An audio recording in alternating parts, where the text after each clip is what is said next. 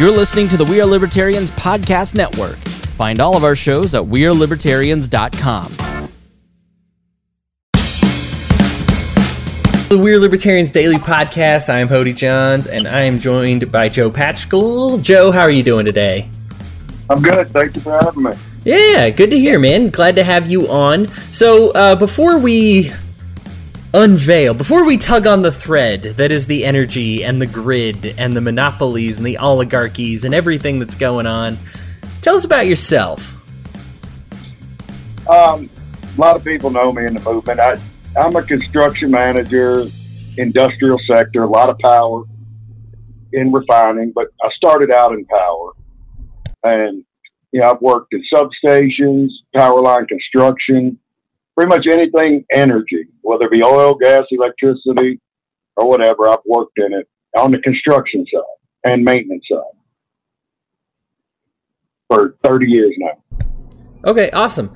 The so so that has probably given you some perspectives and a lot of insider information, especially since you've worked in such a variety of energies. It's not just the oil industry, the gas industry. It's kind of all of them together. So why don't you unveil for the audience kind of uh, the the focus of where you want to take the podcast today? Let, let, uh, obviously, there's a problem. We'll talk about the solution at the end, but just from your perspective, what have you seen? What issues do you see with the the energy industry in general? The energy industry, the power industry, it's they've set so many laws to protect themselves. It's ridiculous. I mean every power company has got is protected by the government as how they can operate. You know how much power gets sold. The real issue there is that they've made it that way. When they deregulated power way back, they ended. I don't know if it was inadvertently or advertently, but either way, monopolies were created, like Duke Power. These big monopolies that control so much power the a little startup company can't do it. They can't even get into that market. So let me put a pause on that real quick. The when we say monopolies, people would say, "Well, you're talking about it plural, so it can't be a monopoly because there's more than one energy company or power so or power company." So, uh, what would you say to that? Well, it's all depending where you live, right? I mean, so when they broke up these in you know like they had Carolina Power for years and different power companies. Once they deregulated and they went to private companies, beside a few states, for the most part, nobody has a choice of who they buy power from. That's where the monopoly comes in. It's take Montana, where I live, for instance. We've got three co-ops, but they only have a couple counties in the state. The majority state is Northwestern Energy, and they they not only retail electricity to the end user, but they also own the transmission that comes from the power plant. So even the co-ops are technically buying power from Northwestern Energy to feed it down the line.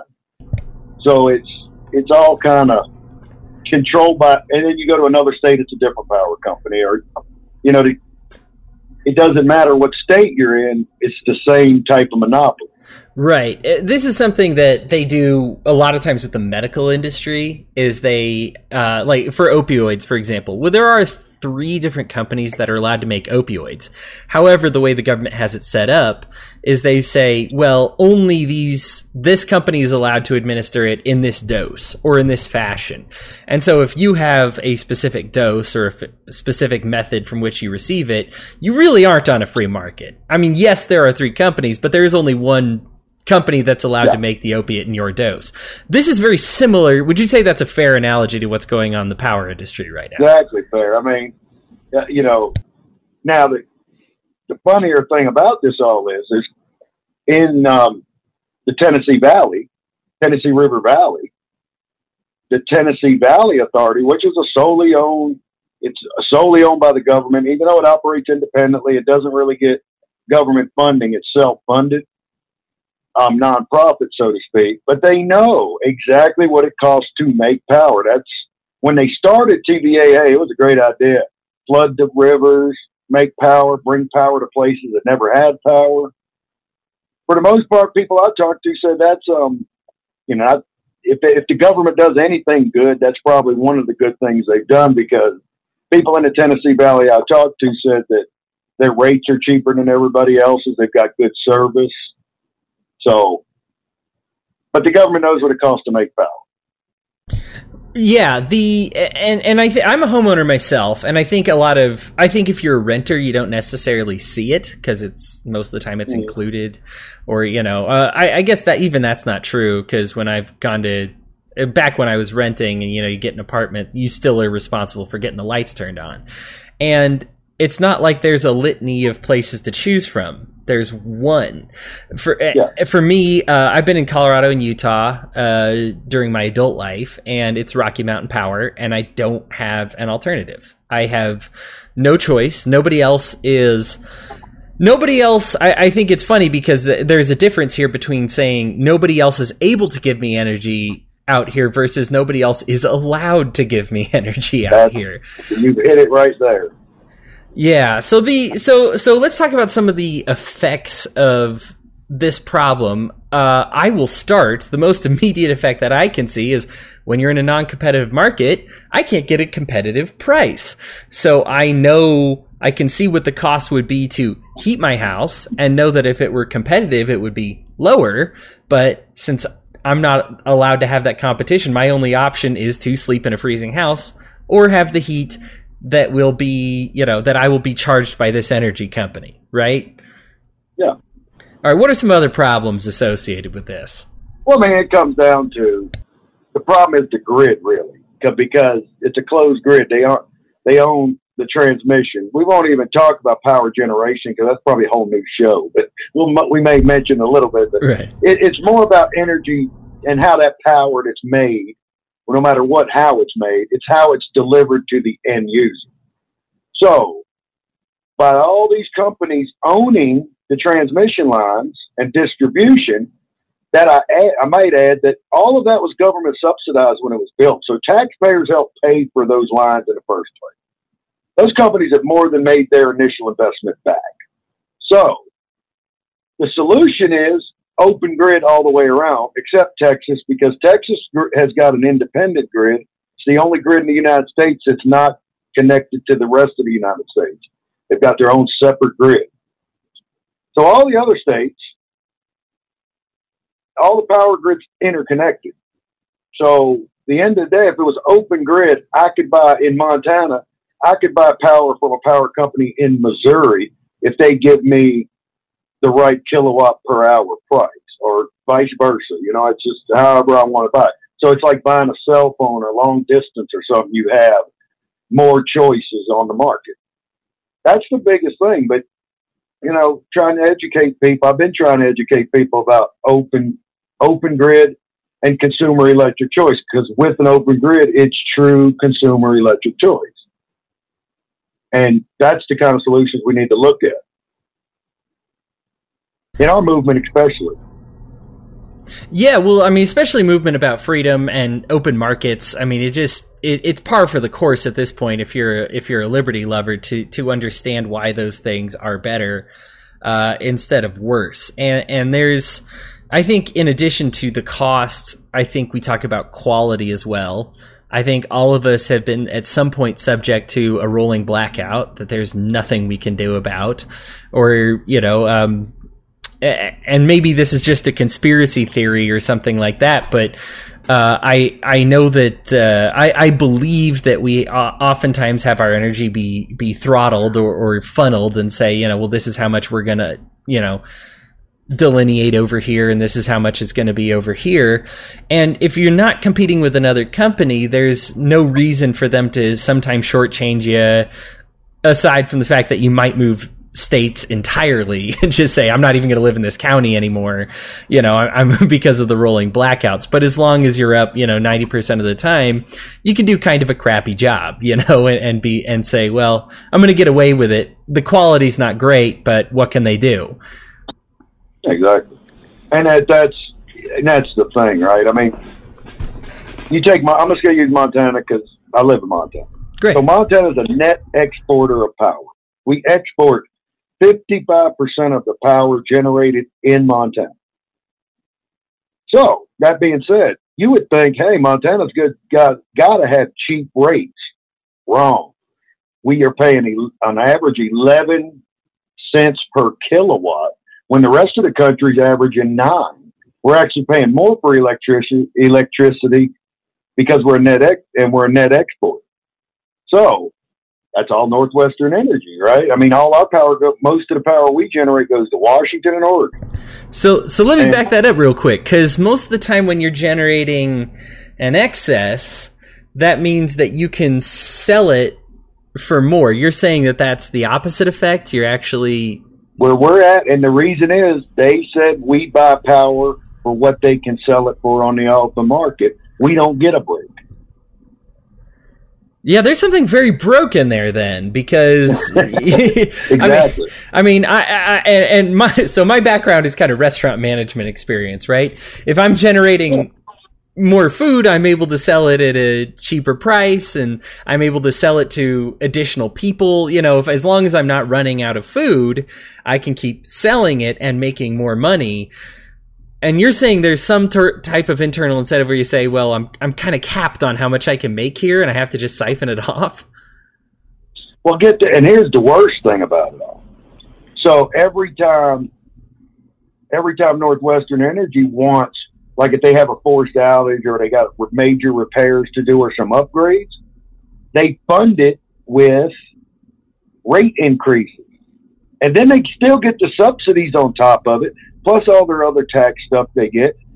And so at the end of the day, our rates go up just so they can improve their profits. That's not liberty. I mean, I understand free market. This is where, you know, people say there's a gray area, but crony capitalism is not a free market. It's the, the exact opposite. No, and, and we've gone into some some analytics on capitalism. I am a I'm a huge proponent of capitalism, and I feel like if we were to have capitalism in this country, that it would be more mind blowing at socialism at this point. We socialize everything. I mean, healthcare, you know, energy, yep. uh, you know, the wall is a social program. I mean, I mean, you can you can think of a million things that we're all required to pay for, where only some people are getting the benefit from, and that's socialism. And so, if we just said, "Hey, let's socialize everything," that really wouldn't change a lot of people's lives. I think a free market would really shock people. I mean, if we deregulated what you know, foods, housing, and man, especially in this subject, energy is just one of those they do this with housing, right? Where they say, well, there's not actually a scarcity in housing right? And so and so if there's no scarcity in housing then we have to make a scarcity. Otherwise living someplace doesn't cost anything at all right? There, there's we have so many open places in the united states that really dirt is dirt cheap. I, I think that probably doesn't surprise anybody and that's kind of what what capitalism would steer you towards. So what do we do? Well, we have to prop it up. We make it impossible to actually live someplace. We make it impossible to buy properties in certain places. We re- we have mandates on living situations. You can't sleep here. You can't sleep there. You can't move over here. You know, the publics, the states, the counties, they all own any land that you see that is not being used. They own it. And you gotta, you have to pay them to get it. So we prop up this industry that ordinarily would be about free or pretty darn close to free, like property, and we put certain costs on it to drive it up so that it maintains the industry. This is a Keynesian model to say that if you're spending money on it, it's lending value to society, you know, versus, well, if it's actually worth nothing, there's actually more people that benefit from that, right? Because you can live there for free. It would solve a lot of homeless problems. I mean, I mean, building a, a, a shack of a homeless shelter is not all that expensive you know. And then we l- open this up. So, so I, I want to limit my scope here to energy, okay. but the yeah. energy is the or er, energy and power, as you said, power is the perfect example of this. It is propped up. We, like you said, you have a net excess, which should make it more marketable for you and more affordable for the people that you sell to. But you're not able to pass on that profit, are you? You know, you're not no. able to pass on those savings. And so here's the great thing about uh, an open grid. And, you know, with the people, a lot of people want green energy now. They only want green energy instead. So they're passing laws to get power plants, coal burners closed, and nukes closed, whatever. But this is where Open Grid could really fix that problem because if I wanted to buy just green energy, I could buy from the wind farm producing it down the road directly from them. And I can say, I'm not buying the coal. So then at the end of the day, whoever's buying the most power is what market's going to live. So if nobody buys the coal power, the coal power companies can't stay in business. So it's so, it, and I'm just trying to wrap my head around this. So it's the ones that stay in business are the ones that buy the most, not necessarily the ones that are selling the best. No, it would be the ones that sell the most. So what I mean is, you or say you wanted to say you said, "Well, I'm going to buy the cheapest power I can get it from that nuke down the street." You're buying it from the nuke, but your neighbor says, "You know, I don't like those nukes. I'm going to buy mine from a solar farm directly." So at the end of the day, the more people they buy from either the coal power or the solar plant, at the end of the day, the one with the most customers is going to be the one that survives and that's really free market in a sense. I mean, that's that's the very essence of free market because then people have a choice of what they want to buy, and there's really no need to make a bunch of laws to close anything else down, you know, or try to derate, you know, try to close things down. Right. This is, this is the importance of the competitive market. Is that uh, this is something that I, that I have always loathed. I'm just going to go ahead and go full econ here because I just I love talking about economy and I could forever. But uh, so so just bear with me, audience. I'm sorry, you're gonna hear a lot of economy here. But one of the things that I've always loved about capitalism, the idea among early socialists was they said, well, if we let the free market happen, eventually it's just going to become a gigantic monopoly. There's only going to be one restaurant that's the best, and everything will be that restaurant. That is baloney. That's just total baloney, right? Uh, preferences exist all over the place, right? And so I have a preference for certain restaurants. Other people are going to have their preferences. I even have different preferences on different days for different Mexican restaurants that I like to go to. So, so it, it's just bananas to me that somebody thinks that that would turn into the same thing. Energy, power, another perfect example of this yeah, somebody might like solar, somebody might like nuclear, somebody might like gas, propane, oil, personal generator, whatever it may be. And so open it all up to try everything. You want to try wind, have at it. You want to try nuclear, have at it. Ultimately, the ones that are the most successful are going to provide the best value to their customers. And those are the ones that should be the most successful. Now, the idea that the ones that, you know, oh, what? So only the most successful, and let's, let's just say hypothetically that's nuclear energy but then mm-hmm. some of those plants might say, well, it's kind of inconvenient for us to build out here, and you already have a fu- fully functioning hydroelectric dam. So even the very environment, the very nature itself is not going to allow you to just say one size fits all energy, energy, energy, you know, and, and plop down the same thing. There's going to be, I mean, there's some windy areas in the United States. I, I, I remember somebody calling the, what, America, is the Saudi Arabia of wind energy or something like that in, in reference to, to the comparison of, of with oil with us and them, right? And so and so we say, okay, well, there's some uh, areas where where wind energy is the more viable option, some areas where nuclear energy, but at the same time, that all has to match personal preference as well to mm-hmm. say that well i'm going to try solar energy. And if we deregulate that and have people put that on their houses then that's going to be a lot cheaper and easier to afford. Or you know i just i just see so many different alternatives when i look at the free market on this issue and the throttling of it to say that no it's going to be one way or the other and we're going to make whatever the best choice is for you oftentimes they end up making the worst choice for you.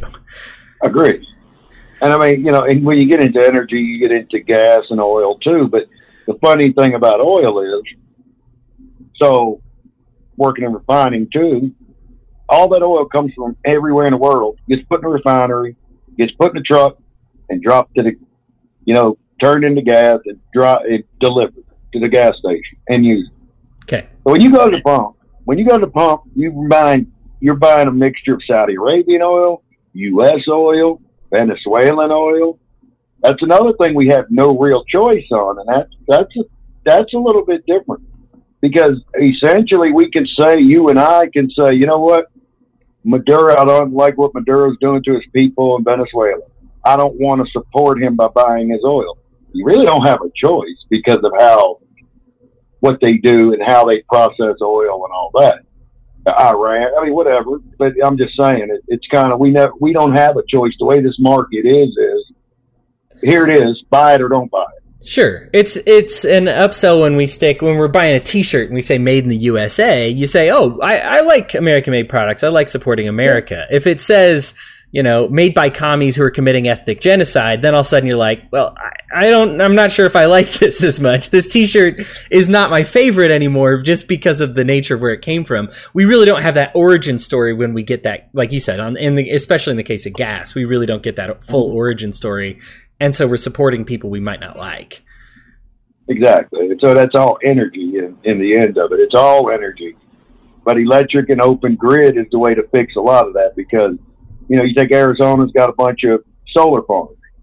So you could essentially, if you live in Utah or Colorado, you could say, well, I'm buying their power. Yeah. You know, without getting into all the, you'd have to put substations to get that power delivered. I understand that part. But at the end of the day, it could still be done.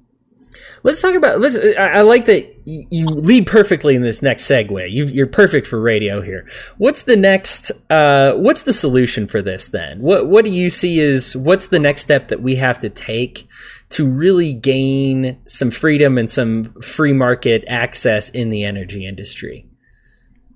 I think everybody in the liberty and freedom movement needs to candidates and when they talk to their elected officials that are already elected, start these conversations about, hey, consumer electric choice energy and open grids. That has to be done on a state level first. Unless, you know, we could get some miracle candidate that's willing to do it nationally, but that's not going to happen anytime soon. But it, it can be done on a state level because there's a few states that have done that. And Texas happens to be one. They've got an independent grid they got a consumer electric choice thing, but they they're still kind of stuck in that. There's 50, 60 different power companies in Texas, but they're still localized, right? You can only if you live here, you have to buy from them. You can't buy from the other one. It's, so they're almost there, but they're not quite there. Right. It's there's always these stages, right? Like when, when we legalize yeah. marijuana, we say, "Oh, okay, you know, it's it's now we're regulating it and taxing it." And it's like, "Okay, well that's maybe a step in the right direction. Now let's work on full decriminalization of marijuana, right?" And, and I think energy is kind of the same way. I, I'm glad that you're detailing the path that you say, "Well, this is one step. We want to get to whatever they're doing in, you know, Texas or Tennessee or you know, and say, "Okay, that's step 1. That's going to help us a little." But then they need to take that next step as well. Now, the fact that they've actually gone in that direction is pretty heartwarming. Sometimes uh, when I discuss politics, it's just a matter of how how much freedom we lost. So whenever I see somebody make any progress in the right direction, that's that's good, right? am I still am I still here? Do I have you, Jeff? Yeah, yeah, I don't know what happened. It just cut out on me. You're all right. You're all right. I, I was just saying, uh, it's nice when we make progress in the right direction. Like in the case of Texas. Yeah, we're so but used it's to something we all need to start looking at, right? That's all I'm saying is I think we all we all should start getting every Liberty candidate we know and all to start bringing up these open grid because it's something the duopoly isn't talking about. You've never heard a duopoly candidate come out and say, "Hey, open grid, you know, electric energy choice, consumer electric energy choice." Right. Usually they're, uh, in fact, the very opposite. They're talking about which authoritarian energy thing they want to have take over uh, everything. You know, it's like, oh, well, we think nuclear should take over everything. Well, we think wind should take over everything. Whereas we kind of just say, well, the free market should take over everything. Individual choice should take over everything, right? This is exactly. You're right. I, I man, that is such a great idea because that it really is. That's how we won the. That's how we're. I guess I shouldn't say won. That's how we're winning the drug war conversation is by saying, hey, you know, let's stop. Let's stop these practices. Let's get a little bit better. Let's phrase it in a way where you just get a little more control and it's an immediate benefit. You know, I, I know when they say just try a little. And I think if you try a little and see your energy, you know, bill get halved in a month, you're going to want to try a little more. You know, I mean, who wouldn't want that? You know, when you see jobs expand, when you see business opportunities abound, you're going to want that, you know, even if you're within the energy industry. You know, it's not like all these subsidies. I think people see the amount of subsidies for energy and they're like, well, won't it get more expensive without it? But they forget about all that other waste. And you say, especially a guy like you, when you say, I'm competitive and I know what I'm doing in the en- energy industry, you're probably chomping at the bit for some freedom, right? Exactly. But see, that's the whole thing right now is, you know, we focused on wind and solar in the last few years and we've let the rest of these sectors kind of slip. Nobody's really put any money into our grids are getting older substations are getting old, and you know, you know, it's it's all kind of ugly. I mean, at the end of the day, it, it's a mess, really. Yeah, well, I mean, it's a mess, and everybody's paying for it. I think that that's the problem that I have with this issue, and we're we're about to where we should do our tr- final thoughts here, and and I like we like to end with that here on the show, and. i I just still deliver my final thoughts. It is such a mess and it is expensive and everybody's paying for it. Especially something like energy. You think about something that is used at your workplace, at your home, at your uh, anywhere uh, travel i mean you're you are utilizing energy energy is a very uh, it's a scientific term right power mm-hmm. and energy are very scientific terms and we are surrounded by all this science. I mean, eating is fuel. Any food that you eat had to get transported from someplace, had to get grown from someplace. There's energy just all over everything. So when the government steps in and says, we're going to just do a little regulation here, it's just going to be a little more expensive here and there. We got to multiply that by factors of millions of people every time they choose to do that. They throw in, oh, it's just going to be a quarter of a percent increase on gasoline. Nobody should freak out. But the thing is, is as soon as that hits the market, that's going to have more than just a, you know, a 0.25% increase. And they stack all these things up and they got to fall at some point. And I am so happy. I was really happy. And I want, I, I'm, when I leave you with your final thoughts, I want to make sure that people know how to get a hold of you or at least read your work. Because I think that was what was fascinating for me was to see somebody in the industry just say, man, we can really change this for the better. And you have no idea the costs you're paying right now and how non-competitive it is and how the quality's not very good and what it could be. And so I want people to be able to follow you and find how how to improve their lives dramatically because I, I think it starts as a small change for your own household, you know, you reduce by a couple percent. But if you get that couple percent to change on the political level, you know, you're talking about a complete revolution in the economy. So that, that's my final words. But Joe, let's take it over to you, man.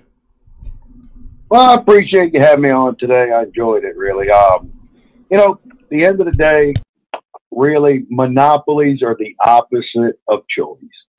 You know, when monopolies are created, it limits our choice, and sometimes it limits it so much to where there really is no choice. You're, you're stuck with only one provider, and that's where we are in the energy market at the moment. We need to liberty lovers, we need to work with everybody that we meet and we start having discussions and coming up with these solutions because we're always quick to say, oh, this is all messed up. But, but we don't always offer a better solution and have that conversation, right? Well, how about we try this? Because this, something like this, I believe Democrats, Republicans, conservatives, liberals could really all get on board with. I think they're all, they would say, well, that sounds like a great idea. And to get a hold of me, I'm pretty active on Facebook. Um, Pascal Joe at I mean Twitter, and that's pretty much me for social media. I mean, but me I'm too. active. I, I, let my editor take care of the rest of spreading this around. I, I thank God for Chris Spangle and his ability to distribute because I'm just not I'm not all over it like he is. What uh, Joe, I really appreciate you having a show, man. I just want to say when when somebody talks about being solutions oriented, I just want to say hallelujah. There's so much complaining that we do, and like you said, I feel like in many cases we don't have a response to things like the Green New Deal. We just are there to explain why mm-hmm. how it's a bad idea. But like you said, there's a real so- libertarian solution here, a liberty loving solution that I think the people will like, and that both Republicans and Democrats, that's a pulling point for them, where they say, yeah, you know, I feel like this is kind of our next drug war thing is for to pull people in and say, man, I do not like my power grid. I don't like the amount that I have to pay for it. That'd be super cool if I could make it you know, less like uh, Ruby's steakhouse prices and more, less like those prices and more like McDonald's prices. You know, let's let's move well, in that I mean, direction. there so much yeah, we could address. I mean, you know, because that's where, but that's a whole nother show. We could talk about this on another show if you want. But yeah, it's there's a lot of ways we can save money on that on our end of the day because it works like long distance. Power company A can say, "Hey, I'll tell you what. If you sign a contract with us for three years, we guarantee we will sell you eight cents a kilowatt." Next company may be more, maybe cheaper, but at least you got that choice to make. right? Yeah, the And freedom freedom to you sign know, the contract that's best for you. Exactly. Yeah, smart. So that, that's Smart man, Joe Patchko, like rascal, everybody, and uh, I appreciate you coming on again. If you're listening, thank you so much for tuning in, and we look forward to seeing you next time. Until then, keep fueling the fires of liberty.